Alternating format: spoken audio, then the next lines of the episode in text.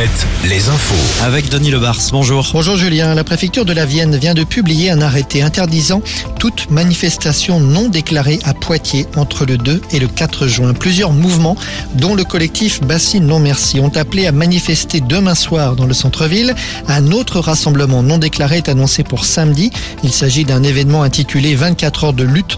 La préfecture craint des affrontements. Elle évoque la présence de mouvements anarchistes et d'ultra-gauche. Ces deux manifestations ont donc été interdites. Un nouveau projet industriel annoncé ce matin à Saint-Nazaire. La société CWS, qui est aujourd'hui implantée en région parisienne, va s'installer ces prochains mois dans un bâtiment situé près du port de Saint-Nazaire pour y produire des voiles rigides pour les cargos.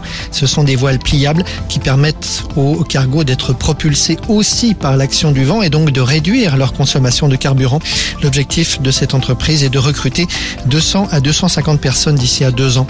La visite d'Elisabeth Borne à Angers et à Laval aujourd'hui et comme prévu des manifestants munis de casseroles. Ils étaient un peu plus d'une centaine ce matin à Angers, environ 300 à la mi-journée dans le chef-lieu de la Mayenne.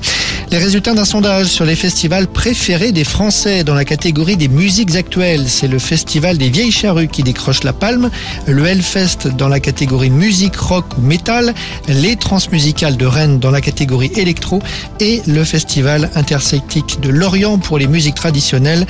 Bref, les festivals bretons trustent les premières places. À Roland Garros, le décompte se poursuit. Oui, on peut le dire ainsi. Plus que deux Français après l'élimination de Diane Paris, battue au deuxième tour par une jeune prodige de 16 ans.